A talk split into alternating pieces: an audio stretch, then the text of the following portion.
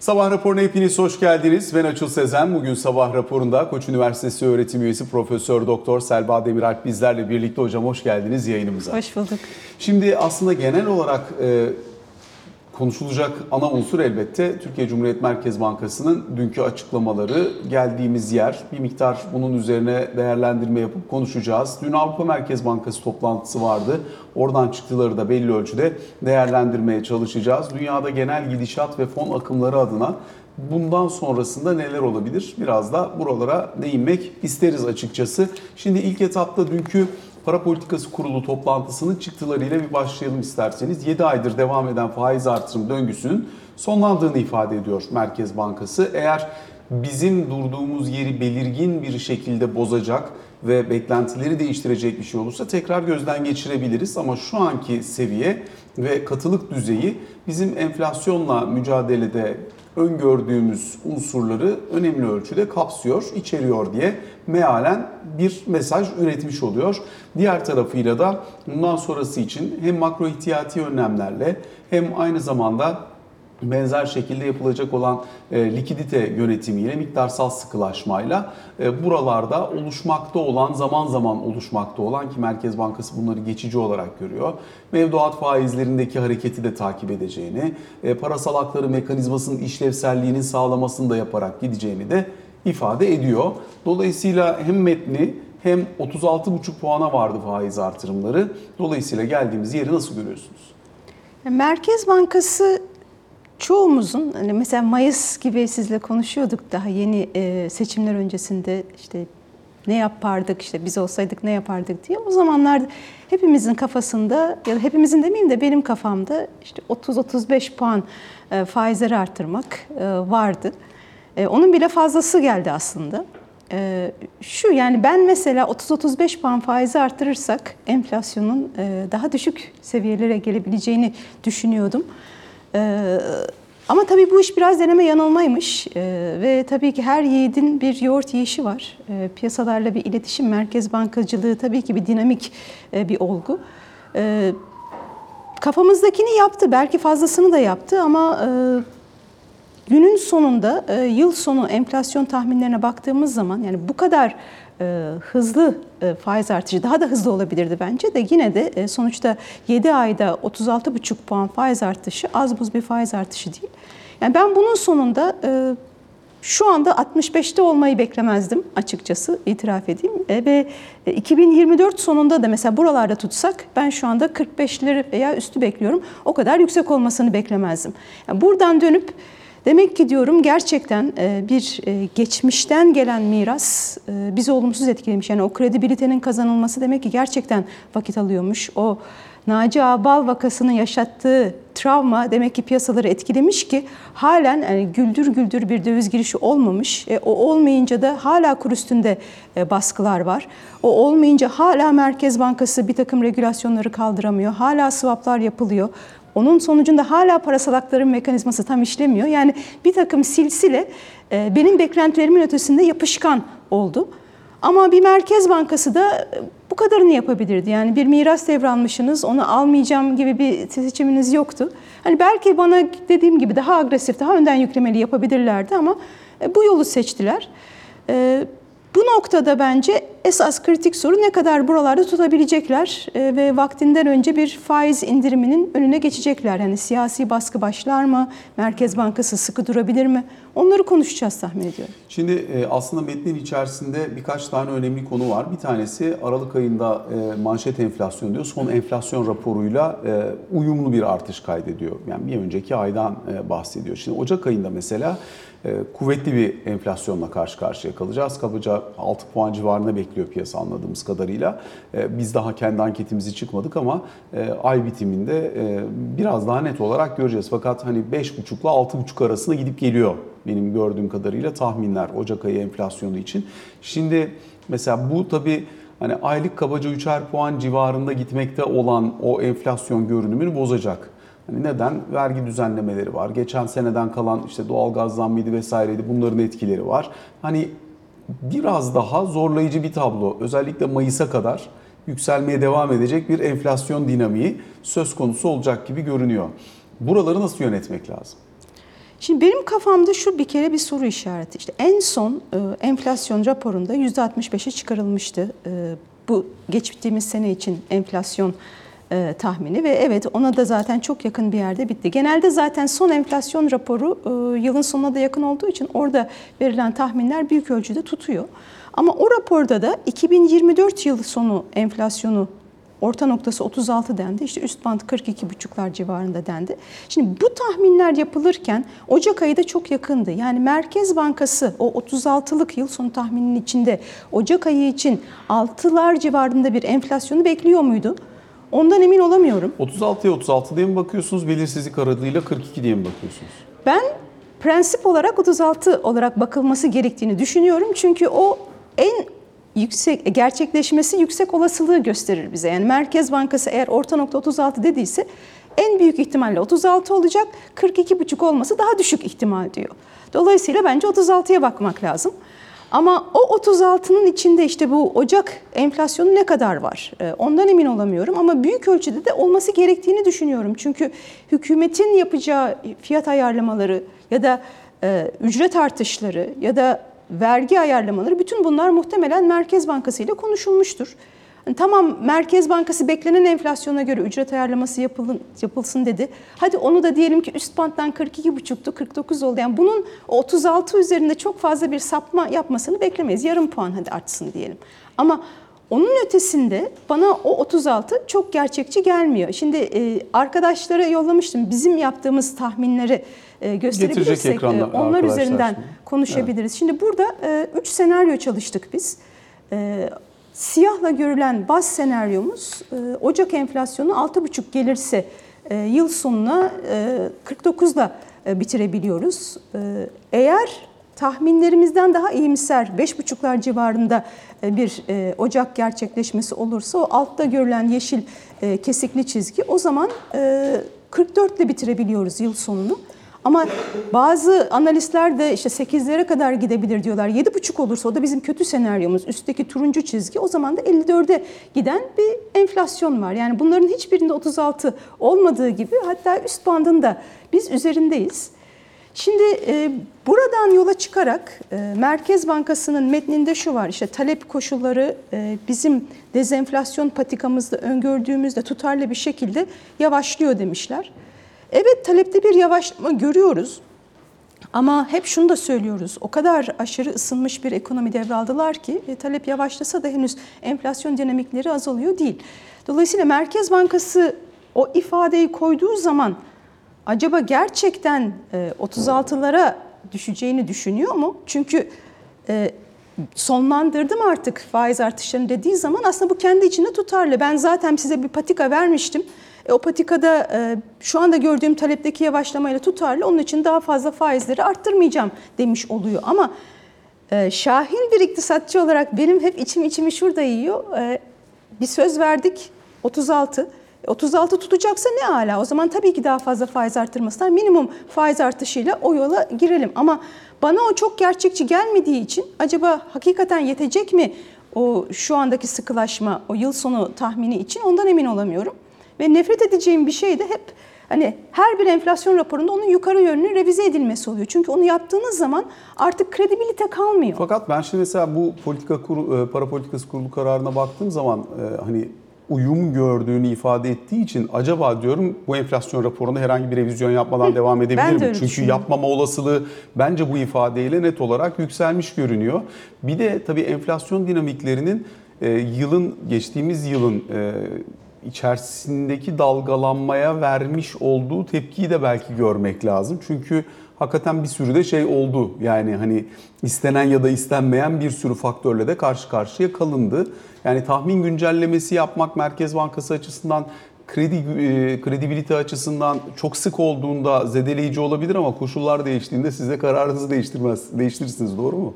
Öyle, öyle. Ya ben de aynı fikirdeyim. Yani metin kendi içerisinde bence bizi hazırlıyor o 8 Şubat'ta bir e, enflasyon tahmininde güncelleme olmayacağına dair. E, Ama ben o 36'yı fazla iyimser bulduğum için ve genelde de biz de yıl başında çok fazla revizyon yapmayıp sene sonu yaklaştıkça o revizyonlar geldiği için yine aynı şeyi yaşar mıyız endişesi var bende. E, Umarım ben yanılırım. ve Merkez Bankası'nın bu sıkılaştırması yeterli olur. Beklentileri de çıpalar. Öyle olursa zaten o ideal senaryo olacaktır. Ama mesela e, 58'den 65'e yükseldiğini de gördük. Dolayısıyla bu tür revizyonlar da yapılabiliyor. Ve e, yine ben o ihtimale karşı, yani ben olsam e, biraz daha şahin dururdum ya da e, en azından... Şahin Durur ne yapardınız? Bir kere bitirdim demezdim. Faiz artışları e, bitmedi. Eğer enflasyon e, görünümü 36'ların üstüne zorlar da beni e, tahminimi yukarı yönlü revize etmeye zorlarsa ben o tahmini yukarı yönlü revize etmeyeceğim. Size bir söz verdim. Ne gerekiyorsa yapacağım derdim. Ee, Onu yapabilirseniz ve onu zaten bir kere inandırabilirseniz piyasaları o işinizin %90'ı bence bitmiş oluyor. Çünkü Peki beklenti bu, bu beklenti yönetimi önemli bir şey. O, o yüzden soruyorum. Yani e, eğer durmak istediğiniz yer şu anda burasıysa ve yeterli görüyorsunuz. 45 politika faizinin bileşiği çünkü 56'lara falan geliyor. Dolayısıyla hani durmak istediğiniz yer burasıysa ve netseniz e, o zaman hani tabii ki ifade iki toplantıdır zaten sonuna yaklaşıldığına işaret ettiği için burada duruyorum demekte bir sakınca var mı? Çünkü daha sonrasında eğer benim tahminimi belirgin şekilde bozacak ya da beklentimi belirgin şekilde bozacak bir şey varsa bu seviyeyi gözden geçiririm demiş. Demiş, demişti işte ben o 36'yı az önce gösterdiğimiz tahminlerde çok gerçekçi bulmadığım için yine Peki şey geçmişte sorabilir olan miyim? Bu- başımıza bu, gelir bu diye. biraz önce gösterdiğiniz seri geçmişe dönük olarak devam ediyor mu? Yani daha öncesi de var mı bu tahmin serisinin sizde? Ee, yok yani o iki senedir bizim yaptığımız bir egzersiz. Onun için geçmişe Geçmiş yok. Mesela ama ge- geçen senede bu tahmin patikasının üzerinden devam ediyordunuz. Doğru mu bu grafik üzerinden? e, 2024'ü tahmin etmemiştik tabii de 2023 vardı evet. Mesela biz Orada e, ne öngörüyordunuz yıl e, sonu biz enflasyonunu? 72 diyorduk. Merkez Bankası 58 derken onlar yukarı 7 puan revize etti. Biz aşağı 7 puan revize ettik. Orta yolda buluştuk diyelim. Biz hep biraz kötümseriz sanıyorum. E, o böyle yani o herhalde Peki mesela sizin tahmininizde e, aşağıda kalmasına neden olan farklılık neden kaynaklandı? Yani siz neyi daha kötü bekliyordunuz?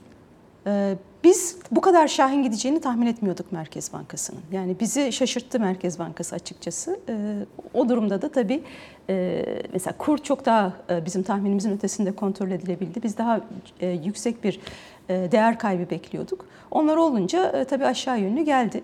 Yine bizi şaşırtırsa Merkez Bankası yine çok büyük bir mutlulukla aşağı yönlü revize edeceğiz tabii ki. Peki şimdi e, tabii bunun arkasından e, para politikasında faizi belirli bir yere getirmek önemli. Regülasyonların deregülasyonu da önemli. Bunların da belli bir kısmı e, şu anda geldi. Şimdi bundan sonrası için gelen mesajların üzerinden de biraz konuşalım mı? Çünkü e, burada diyor ki Merkez Bankası metnin içerisinde faiz kararlarının yanı sıra parasal sıkılaştırma sürecini destekleme amacıyla kullandığı sterilizasyon araçlarının çeşitliliğini artırarak miktarsal sıkılaşmaya devam edecektir. Şimdi para politikasında 36,5 puan faiz artırımı yaptığınızda bunun etkisinin çok doğrudan yavaşlatıcı ve soğutucu olması beklenir. Ama bir maliye politikası genişleyici kalmaya devam ediyor. İki piyasa koşulları ve özellikle geçmişten kalan miras nedeniyle sürekli KKM üzerinden de artan bir e, likidite baskısı bunu biraz yumuşatıyor gibi görünüyor. Dolayısıyla bu sterilizasyon çok değerli ve önemli bir aşamaya gelmiş görünüyor eğer faiz burada duracaksa. Ne dersiniz ne beklersiniz steriliz- sterilizasyon anlamında? KKM zaten yumuşak karnımız. Hani KKM'yi kaldırsınlar diyeceğimiz bir hal yok. Ee, Ve KKM olduğu sürece de Merkez Bankası'nın e, sıkılaştırmasını e, gevşeten e, bir unsur söz konusu olacak ve parasal aktarım mekanizmasını tabii ki gevşetecek.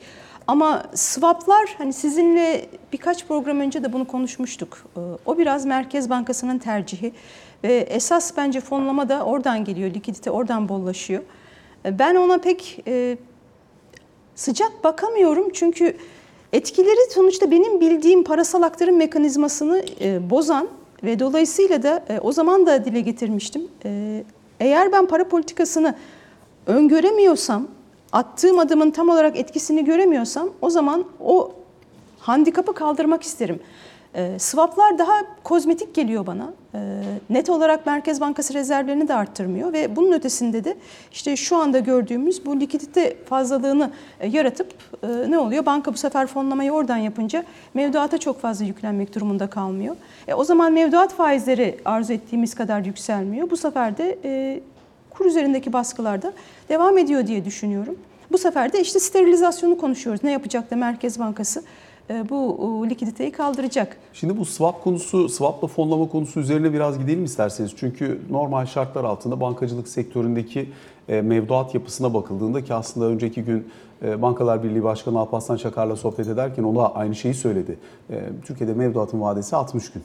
Dolayısıyla 60 günlük bir mevduat vadesiyle ortalama 18 ay olan bir kredi piyasasını fonlamak durumunda kalıyorsunuz. Dolayısıyla burada bir maturity mismatch yani vade uyumsuzluğu riski var. Bu piyasayı bozan unsurlardan biri.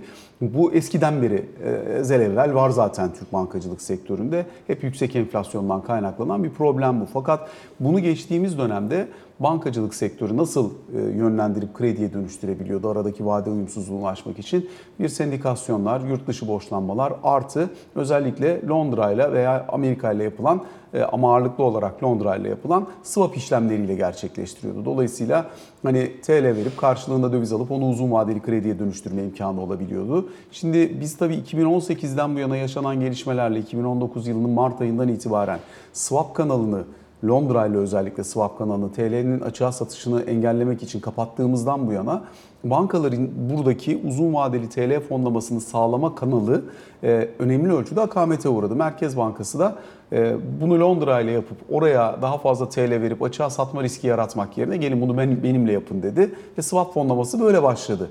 Hani şu anda tabii ki politika faizi haftalık repo ve orada API ile sağlanan kaynak gösterge niteliği taşıyor. Fonlamanın neredeyse tamamına yakını swap kanalı ile gerçekleşiyor ama bankaların da ona ihtiyacı var ki aslında swap kanalına daha fazla yöneliyorlar. Ee, Burada o geçişi sağlamak için ne yapmak lazım? Çünkü öbür tarafta hani ben para politikasına kararlılık için doğrudan API'ye yöneleceğim, swap kanalını kısıyorum dediğinizde de bu sefer bankacılık sektörü için inanılmaz bir vade riski yaratmış oluyorsunuz. Doğru ama e, o ihtiyaç ne kadarı swap'tan karşılanmalı işte ondan çok emin olamıyorum. Sonuçta Merkez Bankası bir taraftan swap kanalından e, likidite veriyorsa bir taraftan da e, depo ile o likiditeyi çekiyorsa orada tam olarak e, ne yapılmaya çalışılıyor? Parasal aktarımda e, piyasadaki likidite artırılmaya mı çalışılıyor, kısılmaya mı çalışıyor? Oradan emin olamıyorum E, ve o sonuçta sizin e, Hani parasal aktarım ne şekilde çalışır? İşte Merkez Bankası politika faizini arttırır. Bunun kredi ve mevduat faizlerine yansımasını bekleriz. Ve bütün dünyada da böyle olur. Yani bizde şu anda şu konuşuluyor işte zaten bankalar çok fazla kredi vermek istemedikleri için fonlama ihtiyaçları da yok. Onun için de mevduat faizini düşük tutuyorlar ama banka zaten e, bir aracı e, finansal aracılık yapmak amacıyla e, vücut bulmuş. Ve siz ekonomiyi tamamen boğmadığınız sürece de mutlaka bir kredi iştahı olacak ve bunun için de bir fonlama ihtiyacı olacak bankaların. Ama bizde eğer mevduata olan bankaların ilgisi bu kadar azaldıysa o zaman orada bir kopma oluyor ve ben e, swap'la bankaların fonlanmasının bu aktarımı bozduğunu düşünüyorum. Onun için o zaman Londra'yı bir an önce açmak lazım. Şimdi peki şunu sorayım. Ee, mesela tabii swap'ta faiz artırım sürecinde olduğu için Merkez Bankası swap'la yapılan fonlama vadeli olarak bir miktar bankalara arbitraj imkanı da Evet. sağlıyor. O yüzden daha erken geliyor. Şimdi faizli zirveyi bulduysak hani geçen hafta falan bayağı swap talebi vardı o yüzden de. Şimdi artık faizde zirveyi bulduysak acaba e, bir noktadan sonra çünkü bütün swap kanalının faizi de buna uyumlu hale gelecek zirveyi bulduğumuz için. O zaman biraz daha normalleşme görebilir miyiz? Yani aslında politika faiziyle swap fonlaması arasındaki makasın kapanması bundan sonra aşikar gibi görünüyor. Ne dersiniz? Muhtemelen öyle olacaktır. Yani bunları hani çok bildiğimiz bir mekanizma olmadığı için hepimiz yaşayarak öğreniyoruz ama evet eğer bu bir fiyat avantajından kaynaklanıyorsa swap'tan elde ettiğim fonlama mevduattan elde ettiğimden daha ucuza geliyordu ise ve faizlerin sürekli değiştiği bir ortamda şimdi onlar eşitlenirse o zaman belki tekrar e, mevduat faizlerinin daha cazip hale geldiğini görürüz. Ki o, olması gereken de o zaten. Ancak o zaman biz tüketimi e, birazcık e, köreltebileceğiz. Çünkü dönüp dolaşıp konuştuğumuz hala canlı bir talep var. İnsanlar hala tasarruf yerine harcamayı tercih ediyorlar. Bu da enflasyonist baskıları artırıyor diye konuşuyoruz. E, Ne zaman ki mevduat faizi daha yükselmeye başlar, kredi faiziyle tutarlı bir şekilde o zaman işte aktarım olması gerektiği gibi çalışacağı için ekonomide yavaşlayacak.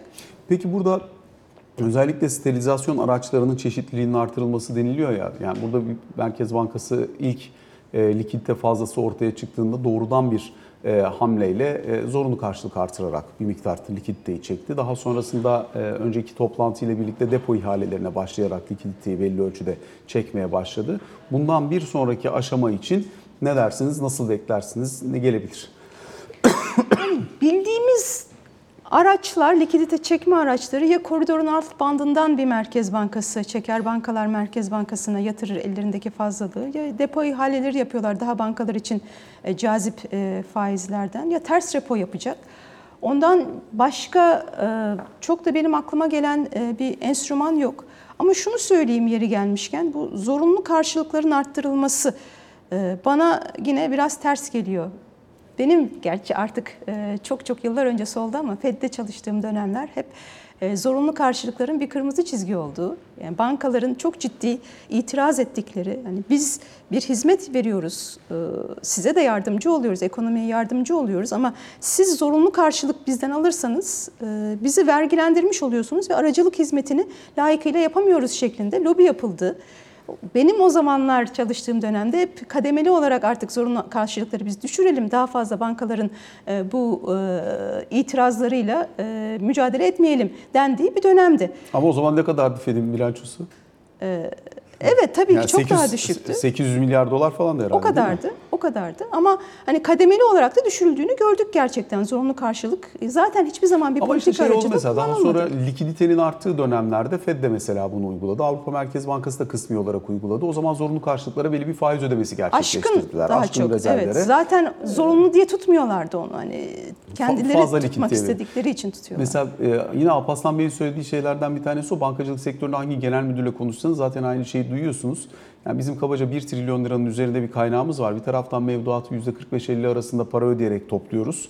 Ama 1 trilyon lira civarında parayı Merkez Bankası'nda faizsiz olarak tutuyoruz. Dolayısıyla burada bir faiz talebimiz var diyorlar. Alparslan Bey bunu da dile getirdiklerini ifade ediyor e, Merkez Bankası'na ama tabii e, ona ödenecek para da ekstra likidite olarak geri döneceği için piyasaya e, Merkez Bankası şu anda böyle bir şeye gitmiyor anladığımız kadarıyla. Ee, öyle ama yani sonuçta serbest piyasa koşullarında enflasyonun bu kadar yüksek olduğu bir ortamda sıfır faizle zorunlu karşılık tutturmak gerçekten çok büyük bir vergi. Ee, yani benim belki aldığım eğitimin e, etkisiyle ben mümkün olduğu kadar piyasa koşullarına çok fazla müdahale edilmemesi gerektiğini düşünüyorum ve e, bankacılık sisteminin de yine serbest piyasa koşulları altında kendi karını maksimize edeceği ve gereksiz e, bu tür vergiler vermeden yoluna devam etmesinin daha sağlıklı olacağını düşünüyorum. E, hakikaten bu kadar yüksek faiz enflasyon ortamında sıfır faizle zorunlu karşılık büyük bir vergi bankalar için. Tamam e, işte bu- uzun e, bir süre enflasyonu endeksli kağıtlardan çok kazandılar falan. O ayrı o kendi yaptıkları optimizasyon. Enflasyon yüksek olmasın, düşsün enflasyon. Oradan kar etmesinler. Ona hiçbir itirazım olmaz benim ama onlar kendi optimizasyonlarını yapmışlar. E, Bu işi yapmak için zaten varlar ve Ekonominin çarklarının dönmesi için özellikle bizim gibi bankacılık sistemine bağımlı ekonomilerde de sağlıklı bir bankacılık sistemi olması zaten elzem olduğu için e, ben e, çok fazla e, yüklenmememiz gerektiğini düşünüyorum.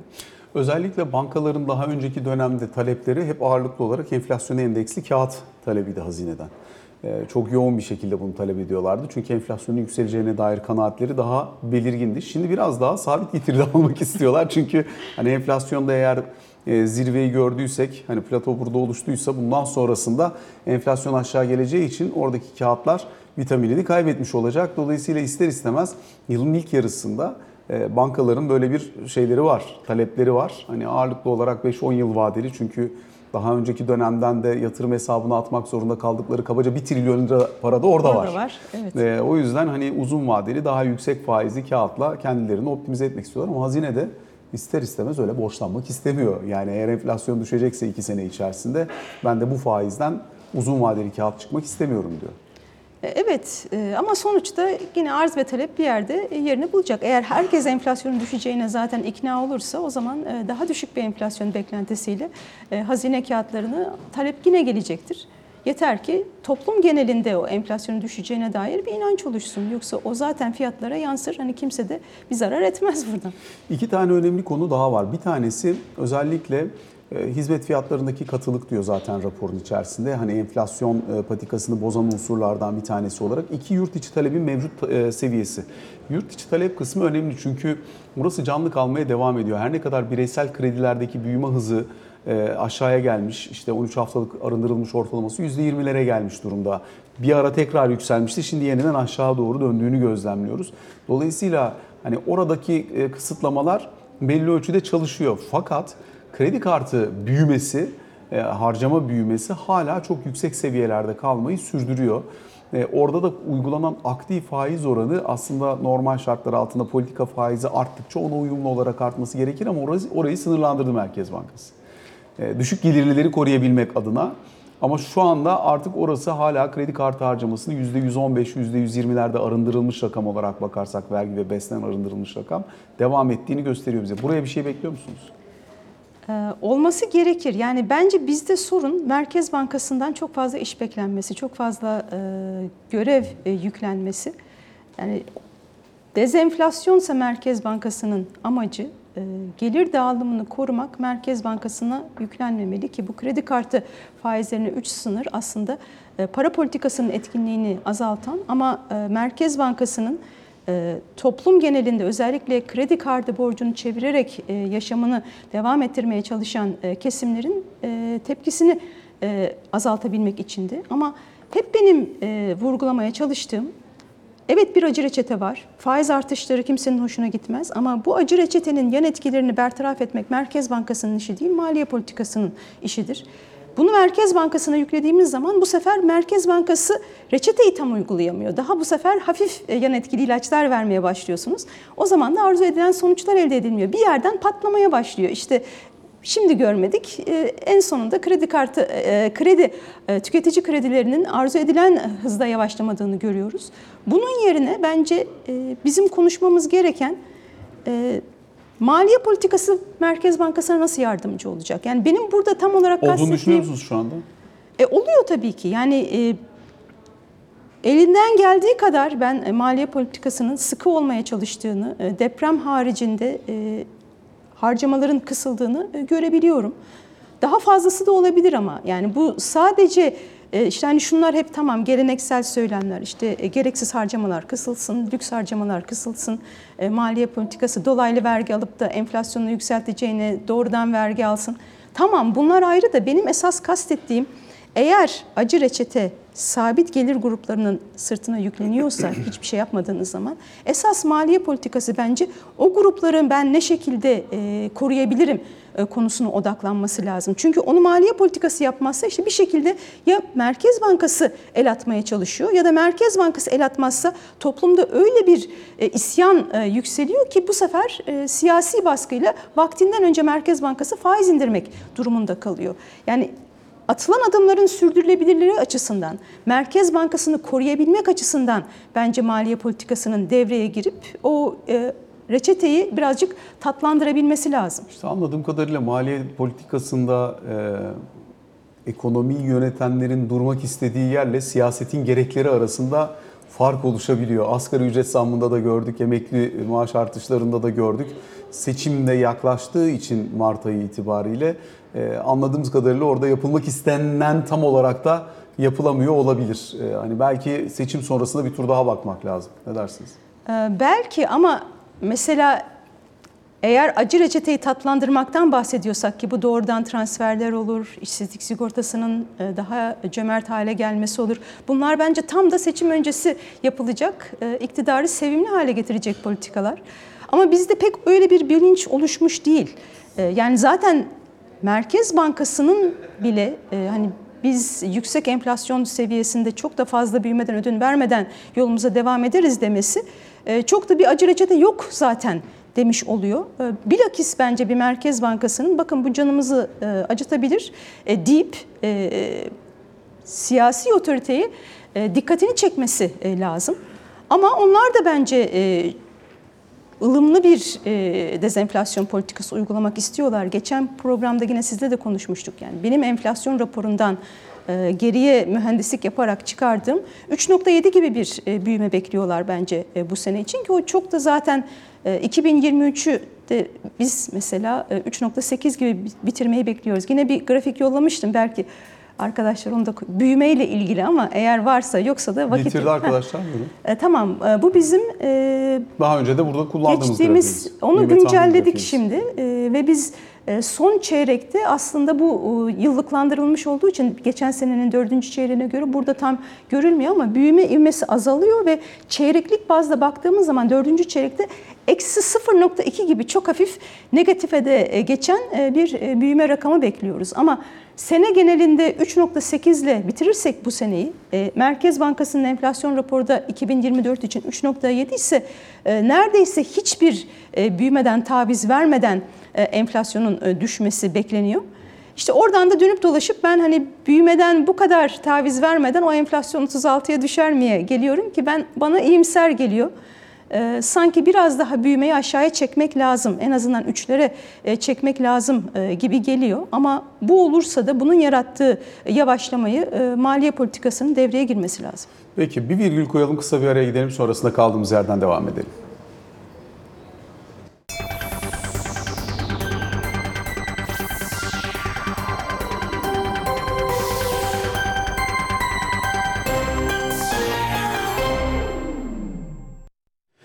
Sabah raporunun ikinci bölümüyle karşınızdayız. Profesör Doktor Selva Demiralp ile sohbetimize devam ediyoruz. Hocam bu bölümde biraz Avrupa Merkez Bankası kararına bakalım isterseniz. Piyasa e, yılın ilk çeyreğinde bir faiz indirimi beklentisi içerisindeydi Avrupa Merkez Bankası'ndan. Ekonomideki yavaşlamanın çok belirgin hale gelmesi, e, arızi koşulların ciddi anlamda ortadan kalkmış olmasıyla beraber hani ECB bir noktada indirir diyordu. Christine Lagarde söylediklerimin arkasındayım diyerek aslında Davos'ta vermiş olduğu Bloomberg'e mülakattaki aslında biz Haziran'ı falan düşünüyoruz e, ifadelerini korumaya devam etti. Ama tonunu biraz daha yumuşattığını da görüyoruz ki bu piyasada yine e, kendi o bek- öz beklentisine geri dönüşü biraz daha güçlendirmiş gibi görünüyor. Ne dersiniz? Evet, e, bir yandan e, bence Haziran'a öteleme çabası var ama bir yandan da yine oldukça güvercin. E, Çünkü enflasyonun altında yatan ve Merkez Bankası'nın e, kontrolü altında olan yani talep yönlü enflasyonun azalmaya başladığını, işte e, ücret artışlarının yavaşladığını, dezenflasyon sürecinin devam etmekte olduğunu, e, kar marjlarının kısılmaya başlandığını söyledi E, ve dedi ki hani firmalar artık e, ücret artışlarını e, kendileri absorbe edip fiyatlara çok fazla yansıtmıyorlar ki tam da zaten parasal aktarım mekanizması bu şekilde işliyor. Siz eğer e, talebi yavaşlatabilirseniz e, bir üretici olarak eğer güçlü bir talep görmezsem o zaman fiyatlarımı daha az yansıtmaya başlıyorum ve e, kardan e, kar marjları azala azala zaten e, parasal aktarım mekanizması işlediği için yani bunu da bir parantez açarak söylemek istedim. Çünkü e, biz acı reçeteden bahsettiğimiz zaman genellikle hep şu tür itirazlar oluyor. İşte e, Türkiye'de e, ya da dünyada ücret artışlarından değil de karlardan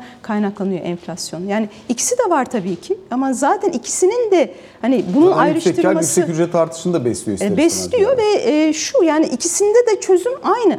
İlaç aynı. O da faiz artışları. Çünkü siz ancak faizi artırarak üreticiyi de zaten o ücret artışlarını kendi içine e, absorbe edip e, fiyatlara yansıtmamasını sağlıyorsunuz. Talep düşecek ki e, talebe fiyatlarına yansıtmasın. Yoksa biz bunu Mayıs öncesi dönemde görmüştük. Düşük faiz ortamında enflasyon yükselse de ücret üreticiler fiyatlarına çok rahat yansıtabilirler. Talep çünkü çok canlıydı. Ama talebi ne zaman siz kısabiliyorsunuz? O zaman kar marjları da kısılıyor. Lagarde de bunu söyledi. Ee, ve e, hani bazı görüşler hala Nisan'da da kapıyı açık bırakıyorlar ama ben de yine Haziran'dan önce pek e, yapmazlar gibi düşünüyorum. Çünkü onların ikili hedefleri de yok. E, tamamen enflasyon odaklılar E, ve tahminlerinde e, bu sene için 2.7 gibi e, bir e, yıl sonu enflasyonu bekliyorlar. E, muhtemelen Haziran itibariyle faiz indirimlerine başlayıp e, 2.7'ye de yaklaşacaklardır. Zaten enflasyon e, ivme kaybediyor ve ekonomi çok ciddi yavaşlıyor tabii onların e, özelinde. E, O da zaten tabii Lagarde'a Şimdi- zemin hazırlıyor. Çok canlı bir ekonomide e, sıkılaşma döngüsünün etkisiyle arızi koşulları yumuşatabilmek ve ortadan kaldırabilmek için yapılan faiz artırımlarının etkisi arasındaki farkı görüyoruz herhalde. Yani Avrupa ekonomisi zaten çok güçlü değildi. Dolayısıyla arızi koşulları yönetebilmek için yapılan faiz artırımlarının etkisini daha hızlı gördük ve resesyona doğru çok hızlı Evet. evrildi. Biz çok uzun süre çok harlı bir ekonomi yönettiğimiz için buradaki e, yapılan faiz artırımlarının ve sıkılaştırmanın etkisi daha uzun vadede geliyor ekonomi Evet, üzerine. Yani öyle. 6 ile 9 ay arasında bir patika olacak gibi görünüyor. E, o yapışkanlık oluşuyor. E, travmalardan bahsettik. Onlar tabii kolay kolay e, silinemiyor. Ama şunu da söylemek lazım. Yani 0.8 büyüme bekleyen bir Avrupa e, Merkez Bankası Başkanı'nın e, yine de faiz indirimleri konusunda acele etmeyeceği mesajını vermesi biraz enflasyona duydukları saygıyı gösteriyor bence. Yani bu iş ciddi bir iş. E, yaptığımızı e, bir anda biz e, silmek istemiyoruz. Temkinli olacağız. Evet yavaşlama olabilir. Mesela ECB'nin e, sayfasına çok güzel animasyonla işte sıkı para politikası sizi nasıl etkileyecek? İşte ekonomi biraz yavaşlayacak, biraz harcamalarınız azalacak şeklinde ama insanları çok güzel hazırlıyorlar. Yani bu ortam e, beklenen hani yan etkilerdir. Hani bir ilaç alıyorsunuz hani yazılır ya prospektüslerde şu yan etkiler olacak ama sonunda da refaha çıkacaksınız şeklinde. Bizim de onu yapmamız lazım biraz. Ya hocam tabii de e, milli geliri 28-30 bin euro olan yerdeki insanları hazırlamakla ha, hani medyan Öyle. ortanca ücreti hemen hemen e, asgari ücrete yapışmış ülkedeki insanların beklentilerini yönetmek arasında da fark oluyor. Doğru ama fiyat istikrarını sağlayarak onlar da oralara Tabii, gelmişler. tabii, mutlaka ister istemez Türkiye'nin birinci önceliğinin burası olması lazım. Çok teşekkür Ben ediyoruz. teşekkür ederim. Yayınımıza katıldığınız, sorularımızı yanıtladığınız için sabah raporundan bugünlük bu kadar. Hoşçakalın.